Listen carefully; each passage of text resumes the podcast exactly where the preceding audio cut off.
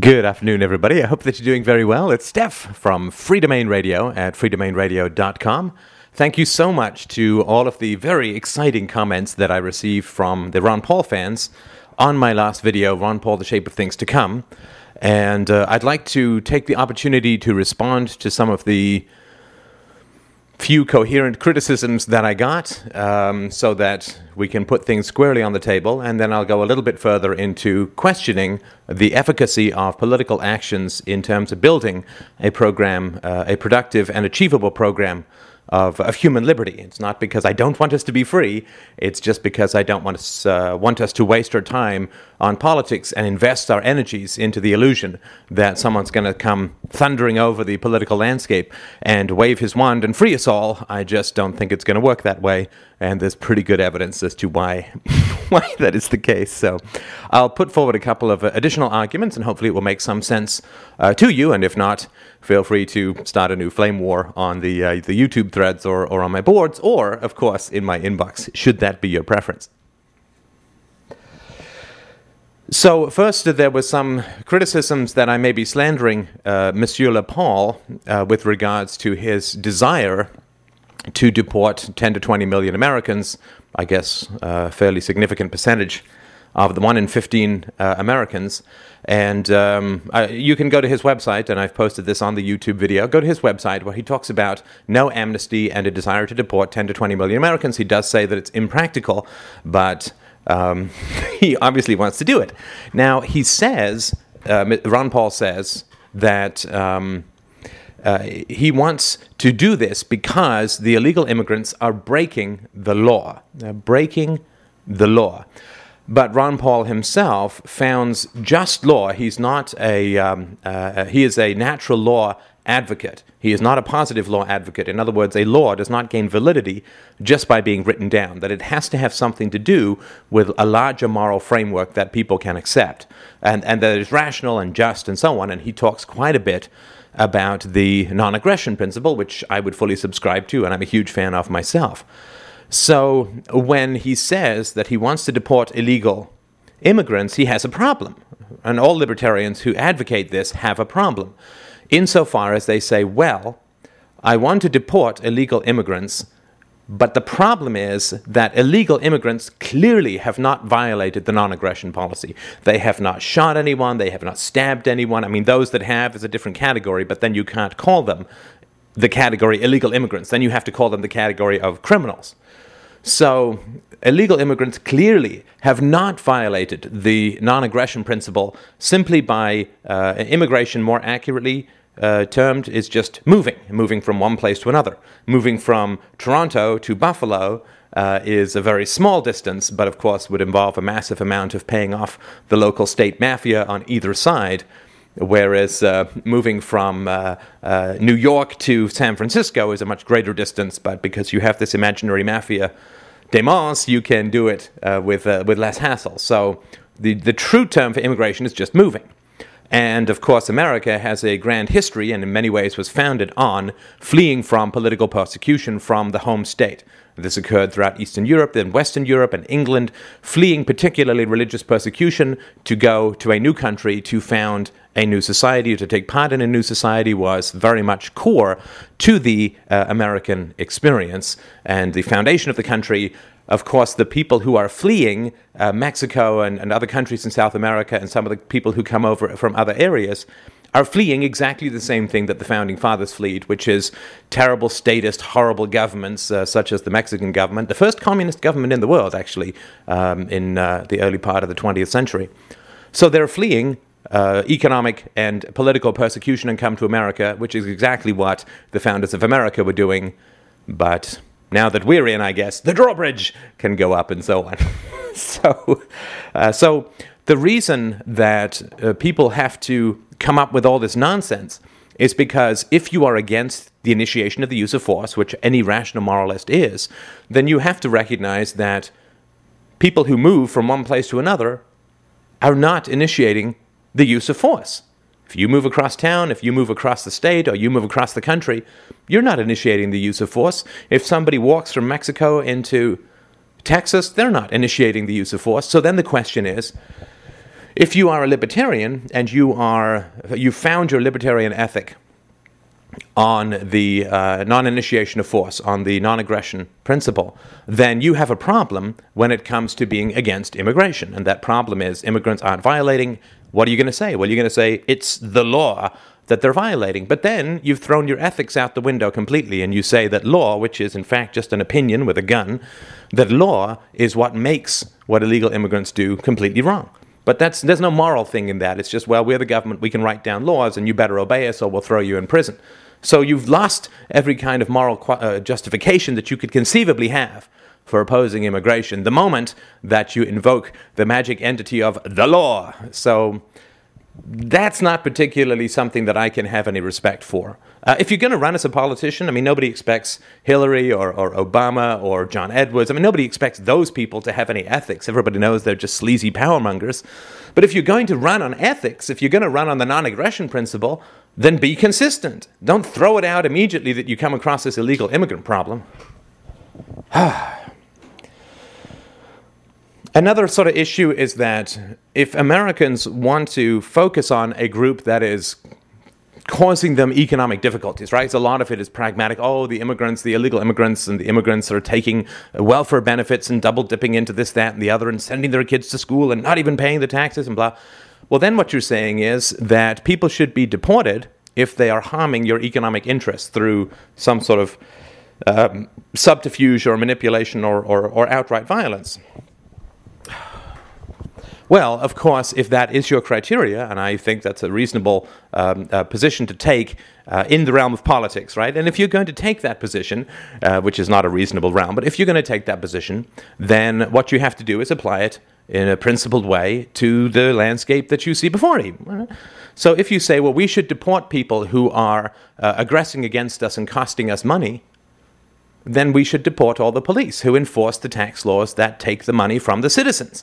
We should deport the police, we should deport the politicians, we should deport, deport the prison guards who are currently keeping uh, all of the uh, uh, Americans, uh, two million uh, of uh, Americans in jail, of which the majority is a non-violent offenders, wars on drugs and other nonsense, right?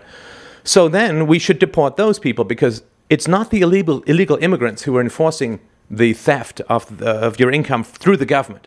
It's not the illegal immigrants who work for the IRS and who will come to your house if you don't pay your taxes and put a gun to your face and shoot you down should you refuse to go with them and pay up your, your money plus interest and penalties. It's not the illegal immigrants who are doing that. It is the police and it is the military and it is the prison guards and it is the judges and it is the politicians who are all involved in that. So clearly, if the initiation of the use of force is bad, then uh, if those who uh, harm your economic interests or aggress against you should be deported, then clearly uh, this should happen to the cops, right? And this should happen to the people who work for the IRS and the people who keep you in prison. And, I mean, just logically. Uh, you can throw that all out the window and that's fine, but then you just join the general baying political herd of people who'll say whatever they want to say or whatever people want to hear in order to get into power. But the moment, the moment that you say there is an ethical basis to what it is that you're doing, that's fine. If you want to be some religious nut and come up with all the nonsense in the world about how the universe came into being and how dead Jewish zombies love you, and if you telepathically communicate your passion for them, they'll elevate you to a spirit realm of pure bliss, fine. That's, everybody knows that's just madness. But if you're going to come in as a scientist and say, I have a scientific theory, then you're going to be subject to a kind of rigor. And the moment that a politician starts talking about the non aggression principle and ethics and virtue, well, then do it. I mean, don't just use it to gain political power with a particular constituency.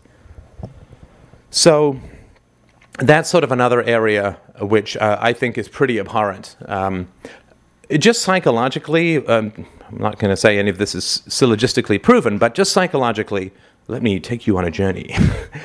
what I'd like to say is that from where I sit, it's very clear what is going on with the hostility towards immigration. What is going on with the hostility towards immigration is the basic fact that immigrant communities, particularly Hispanic, are growing. They're just growing. And so the average American citizen who is xenophobic and understands politics is terrified of being outvoted, in p- particular in, in certain areas. And there's some projection. I can't remember what it is. It's like within 20 or 30 years, whites will be a minority and so on. And so what happens is people are like, oh my God, if we become a minority, we're going to be outvoted by Hispanics, by blacks, by whatever, some other group. In other words, white Americans are concerned, are concerned that they, in a sense, will become the immigrants, that they will become the minority, that they will be on the receiving end of the political power that they wield as a majority now.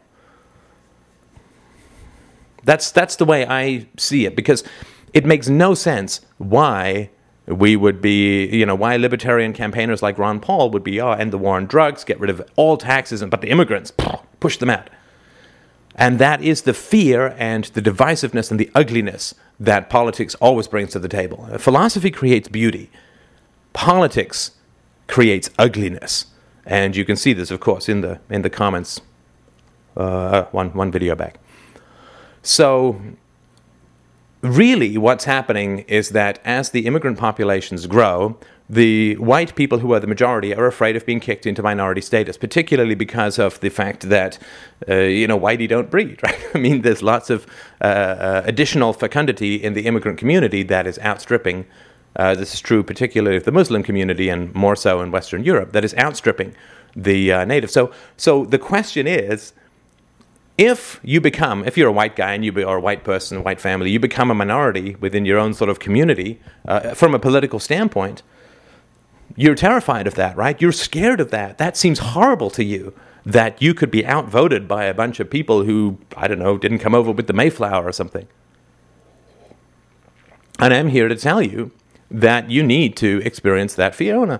Run away from that fear by subscribing to the Ron Paul bandwagon because that fear is very essential. That fear is very essential. A lot of the work that I do through Freedomain Radio is really focused on emotional work. And uh, this is going to sound all fruity as hell to political people, but it's very, very important. The fear that you experience, the sense of disorientation, of being pushed out of your own community, of not having the power anymore, the sense of fear that you feel when you think of the uh, whites becoming a minority in your community or in the country as a whole, that fear is exactly what whites have inflicted on other minorities throughout most of American history, if not all. So that is your way to understand the evil of politics. When you consider your children growing up in a minority white country, and you think that's terrible, that's scary. But that's exactly what Mexicans and blacks have experienced and other communities have experienced throughout the history of the United States and other countries, it's not particular to the United States. So the solution to that is to experience the fear and the humiliation and the caution and the concern and the scarediness that comes out of looking at the question that you might be a minority in your own country. That is the nature of the government, that the majority screws the minority, and except for the minority of politicians who screw everyone. But that's essential. That's, that's an important fear to have. You get, you get stuck in this back this dead backwater of minarchism if you are afraid of government power, but you think there's some way to manage and control it. It's like, oh, we might be outvoted by immigrants. Raise the, raise the drawbridge, get rid of the immigrants, kick out people. Don't let them come over here and naturalize their citizens. As if there's some magic spell like dropping a baby on American soil suddenly creates a new kind of human being. But the important thing is to empathize with and to understand that what you contemplate, even in the abstract, is what other groups and communities have lived with for hundreds of years, lived under, which is the dominance of whites and particularly Christians in the United States and, and WASPs or whatever over in Europe and so on. But I think it's, I really do suggest that it's important not to have a knee jerk response to that fear and say, well, that's it. We'll get rid of the immigrants, clamp down on immigration, build a wall. But it's absolutely essential. If you want to get the real power and destructiveness of the state to say, that which I am vaguely afraid of in decades is what other people are living with right now. And the solution, the solution is not to get rid of the immigrants. The solution is to get rid of the state. The solution is to get rid of the state. So let me give you a metaphor for that. Maybe it will make some sense. First time for everything.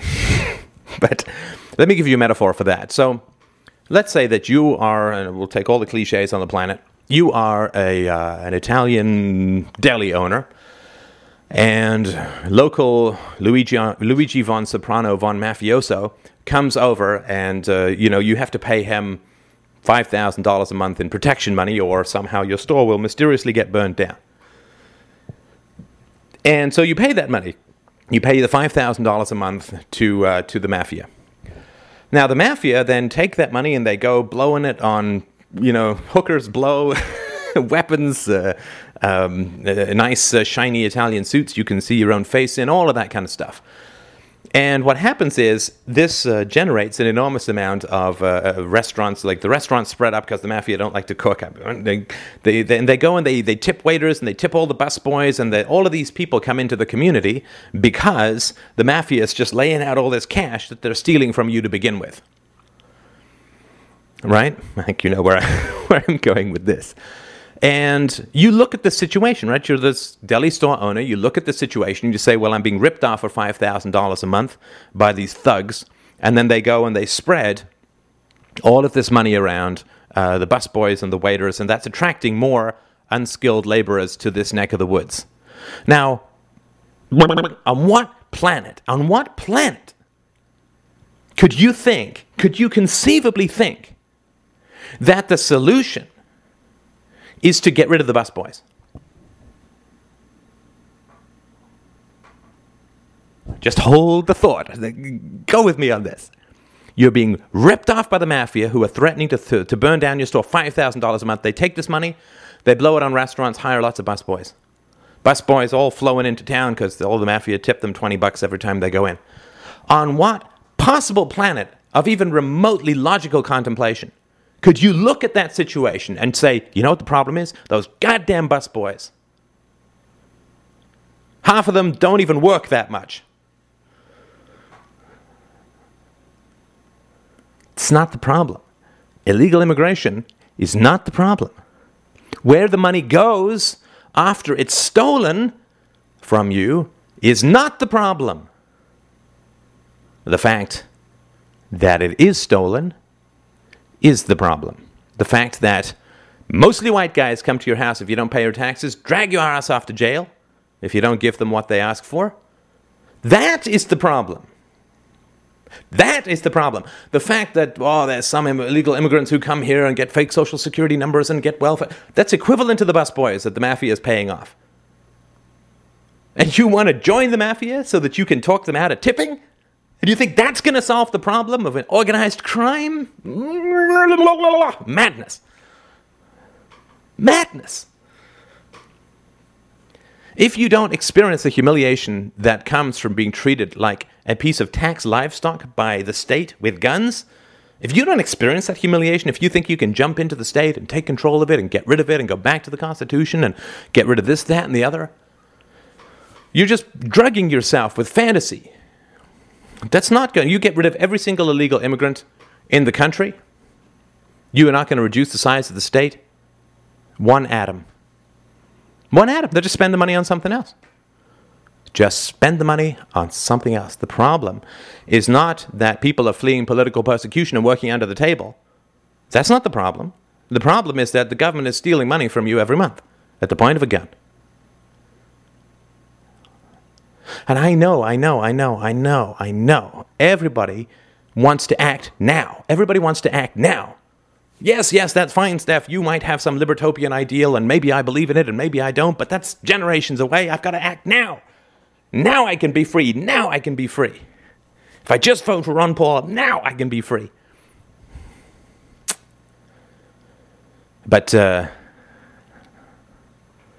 what I asked for in the last video, nobody's at all obligated to to present me with anything, right? but I'm just some guy on YouTube. But what I asked for was, could I get a plan, a real practical plan?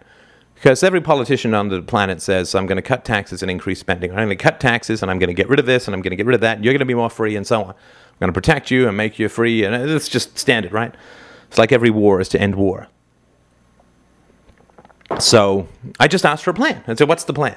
And I put forward some scenarios as to why it couldn't happen, or at least couldn't logically happen, couldn't happen economically.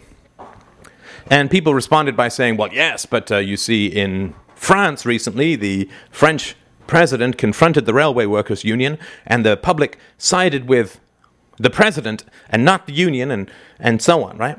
But mm,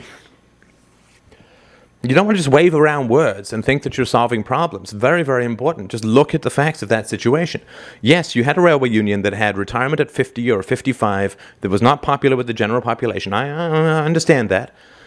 But nobody won anything. Nobody won anything. All that happened was these guys went on strike for a couple of days, shut down the country. They didn't give. All that happened was they came back to the negotiating table. Nothing's been resolved, at least to my knowledge. And certainly, even if they managed to get these guys to retire at 57 instead of 55, or 55 instead of 50, that's not called bringing down the state. They haven't even able to be, they haven't even been able to achieve that. They haven't been able to cut these guys' pay. They haven't been able to cut these guys' retirement benefits. They haven't been able to cut anything because they're in a legal contract with the union. And what happens if they break the legal contract? The union sues, the government has to pay more. Is Ron Paul going to tear up the contracts with the public sector unions? Is that how he's going to do it? Is he going to declare martial law on the? I mean, just need a plan. That's all I'm asking for. Not just well, some. I mean, you might as well say, well, Reagan. See, Reagan confronted the air traffic controllers, so that was getting rid of government. federal government was almost twice the size by the time Reagan left office, after promising to cut um, spending, to cut taxes, to, to, he did all that, just yanked up the deficit, right? You save a buck, your kids get hit with a five dollar bill. So just asking for a plan. There's no plan. There's no plan. It's just like, well, we're going to do this great stuff. I'm going to be in office, and magically things are going to happen. What's the plan? What's the plan, and how is it that people are going to react to the plan? Because every politician in the world will tell you that they're going to give you great stuff for less money. Great stuff for less money, but the question is how do you do it? There's a reason politicians don't put that plan out ahead of time because then they mobilize opposition. If Ron Paul put out a 50 page plan or a 500 page plan saying, here's exactly what I'm going to do every day to get rid of X, Y, and Z, all that would happen is he would be alerting everybody who would then start to fight him tooth and nail, right? So, but if there if, if there's no plan and it hasn't worked, as I said in the last video, for the last 150 years, then I don't believe it, right? And you shouldn't either. I mean, not because I'm telling you anything, but just because if it hasn't worked for the past 150 years, that classical liberals and libertarians have been and anarchists have been trying to control uh, the, the, the size of the state, to reduce the, the power and, and, the size of the state the last 150 years, and it has completely been a total disaster. It, that not only has the state not gotten smaller, but it's gotten massively larger. Right? If that has been the pattern of the last 150 years, and then people are saying, my guy can change it. Don't you worry, Ronnie P's all over it. He's going to change it. It's like, well, how? Hasn't worked for the last 150 years, done quite the opposite of what people intended. So you show me how it's going to work. I mean, I have. I know that people say to me then, well, yes, but if I'm not going to vote for Ron Paul, what am I going to do? Well, I'm, I have an answer to that. I mean, as best as I've been able to work it out, the way for you to actually be able to achieve a far greater degree of personal freedom in your own life and not as. Uh, some guy said, Steph, stop sponging off your wife and go on a diet. No, I don't sponge off my wife, by the way. I perfectly pay my own way. But even if I did, I supported her when she was getting her um, clinic going. Anyway, um, the uh, important thing is to focus on your personal freedom, things that you can actually achieve, things that you can actually change in your own personal life, not to be a slave to fantasies about how someone's going to ride over the horizon and set you free. This is something you have to take on yourself if you want to have any credibility. So, um, and the reason I was sort of saying that, let, us just, you know, one or two graphs, then I'll, I'll let you go. let you go. Uh, let's just have a look at these. I'll try and do this while I'm still talking and also see this, right? So this is a graph. You can sort of see here we start, what is that? 1790 and usually the First World War, Second World War, and so on. This is um, the growth in uh, government uh, spending um, from the founding of the Republic only through to 1990, which is 17 years ago, almost 18 years ago now. And uh, as you can see, we have uh, uh, just after 1940, there is, so actually you can say in the 1920s, so, right down in there, in the 1920s, we had Mises writing his first books on why socialism didn't work and so on. And uh, you'd think that it would have been a whole lot easier to control the size and growth of government when it was only right? That big. I'm not giving you the finger on purpose, right? So that would be a good time to do it, right? Um, right after the Second World War, when it was half the size that it is now, actually it was about, uh, well, a whole lot smaller than it was now, you'd think it would have been easier to control government spending back then right? So, so people couldn't do it when it was tiny uh, in the 1920s or before the First World War or whatever. They couldn't do it when it's like that. How are they going to do it when it's absolutely massively larger by now? Let's have a look at uh, this is 1957 to 2006. So again, it doesn't have the ugliest and most meaty numbers in it, but here we have total American debt, uh, and uh, here we can see in 1957 five thousand dollars per person. Now, uh, $50,000 per person, sort of up around here, 2006 as of last year. 1957, I think Atlas Shrugged came out in 1957, if you're a Rand fan or whatever, and, and uh, Murray Rothbard was writing throughout the 60s and so on. And they had no luck whatsoever with all of that amazing intellectual energy, great works, great writers, uh, getting the Nobel Prize for, I think it was Hayek, um, in 1970. So here, we're cooking down this area. So we're cooking down in this area, and people were unable to control the size and the power of the state. And then in here, just to the left of this little box here, right, that's Reagan, right, right in there. That's when Reagan started to came in and say, well, government is the problem, not the solution. I'm going to get rid of the Department of Education. I'm going to collapse taxes. I'm going to do all this, that, and the other well-meaning fellow, smart fellow. Uh, I'm great communicator, great speaker, uh, one of the best, uh, I think, speech givers ever, and uh, completely and utterly and totally failed. Right? And government spending went out completely out of control under Reagan, never came back down. So, uh, as I've sort of mentioned. Um, you know, let's look at uh, people are saying, well, we can stop this truck that is accelerating. We can stop this truck and we can bring it back down to idling. And the same people have been saying this for the past 150 years. Don't you worry, political action is going to stop this truck that is rolling down the hill, gathering momentum, crushing your liberties, aimed straight at you. You're going to become some splurged, splatted on hood ornament on this truck. And people have been saying this for 150 years. Just, you know, let's, let's, take the, let's take the spotlight back a little bit. And statistically, I mean, just roughly, the truck was going two to three miles an hour 100 years ago and people piled on trying to stop it. Grab the wheel, hit the brakes, and so on. And it just started going faster. They said, I can stop this truck. It just started going faster. We go all the way back to the American Revolution. They said, well, we're going to keep this truck going at one tenth of one mile an hour. They all pile on. Somebody hits the gas. Lord knows what happens. There's lots of reasons as to why this happens. It's just important to understand that it does happen and why we can have some rational skepticism about the magic carpet ride of instant liberty through political action. So we go into the First World War, truck really starts gathering momentum, right? It's speeding along, and then people pile on it. And yes, there is some slowdown after the war. Governments always get smaller again after their massive increases during the war. They just never return to their pre war size. Government grows and grows and grows. All the whole time, we got a whole bunch of classical liberals, von Misesians, and, and minarchists all piling on, constitutionalists trying to control the size and growth uh, of this increase in this accelerating truck. Get to the Second World War, thing takes a massive gun and then it comes back down quite considerably, but never back to pre war levels after the New Deal, straight on through the 50s. It's accelerating, it's accelerating. Then Reagan gets on when it's going like 20 miles an hour, 30 miles, and he's like, I'm going to hit the brakes on this thing, I'm going to get it right back down to 5 or 10 miles an hour. By the time Reagan is thrown off the truck, the thing is going 50 miles an hour. and now it's going like 120 miles an hour. It's going 120 miles an hour after a hundred years of libertarians and minarchists and classical liberals piling onto this truck to try and slow down its growth. And when you look at it from that perspective, all due respect to the guy's good public speaker and all that, Ron Paul is just another guy scrambling on the truck saying, Don't worry, I can stop this thing.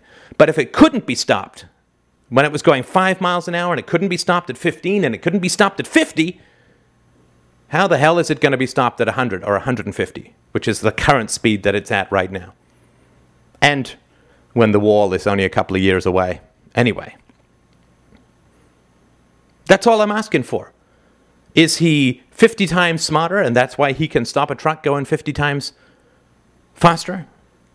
Is the internet the magic that's going to do it? I have yet to see a plan. The internet may get the word out, doesn't say how he's going to do it. It's just more people piling onto the truck and more desperate people saying, well, the truck is going so fast now, we've got to do, use political action. But this is a self fulfilling prophecy. The more we pile onto this truck, the faster it goes. There's not been a single exception.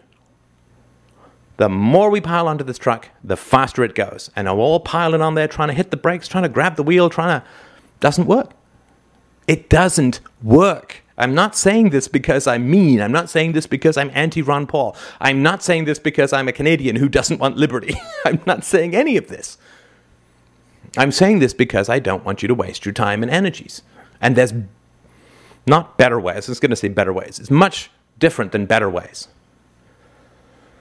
Right, if you want to become a, a marathon runner, there are better things. It's not that there are better things to do than smoking. Like you just shouldn't. Don't even like. Not only should you not smoke, you should go 100% uh, in the opposite direction. Political action is an incredible drug. It is so tempting. It really, really makes you feel like you're doing something.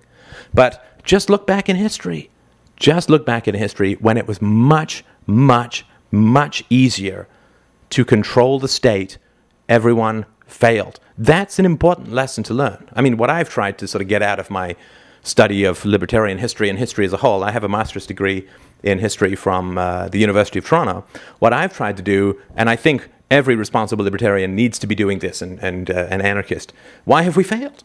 Why have we failed? We have, since Adam Smith, over 300 years ago, 330 years ago almost, we have had, for instance, the argument for free trade has been down pat. No economist has any doubts about the argument for free trade. We have less free trade now than we did in the 19th century.